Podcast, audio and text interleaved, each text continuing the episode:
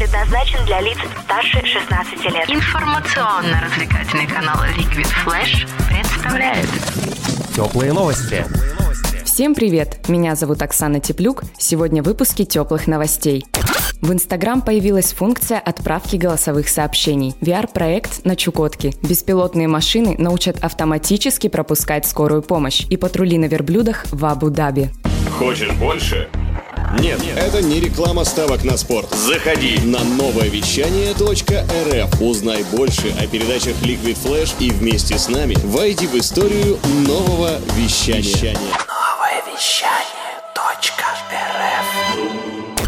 Возможность отправки голосовых сообщений добавлена в сервис Instagram. Об этом говорится в заявлении, опубликованном на официальной странице сервиса в Twitter. Максимальная длительность аудиосообщения может составлять одну минуту. Для того, чтобы отправить голосовое послание, необходимо нажать на иконку микрофона в Директ и удерживать ее. Приложение Instagram было запущено в октябре 2010 года и изначально предназначалось лишь для мобильных устройств от компании Apple. В апреле 2012 года сервис стал доступен для пользователей платформы Android. Тогда же компания Facebook купила Instagram за 1 миллиард долларов США.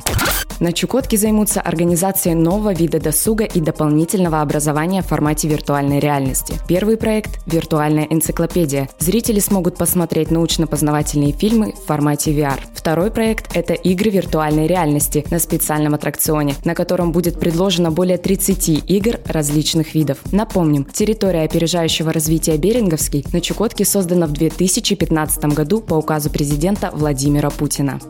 Автомобили-беспилотники будут заранее знать о приближении скорой помощи или других экстренных служб и смогут пропускать такой транспорт автоматически, сообщает РИА Новости. В будущем эта функция станет обязательной для всех беспилотных машин. Испытания автомобильных сервисов впервые пройдут в рамках пилотной зоны на скоростной автомобильной дороге М11 Москва-Санкт-Петербург. Ожидается, что такая технология может стать частью повседневной жизни россиян уже к 2025 году.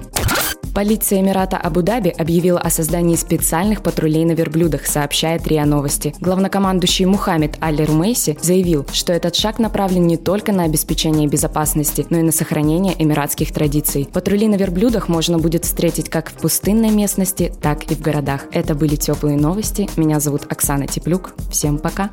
Радио Liquid Flash. Теплые новости.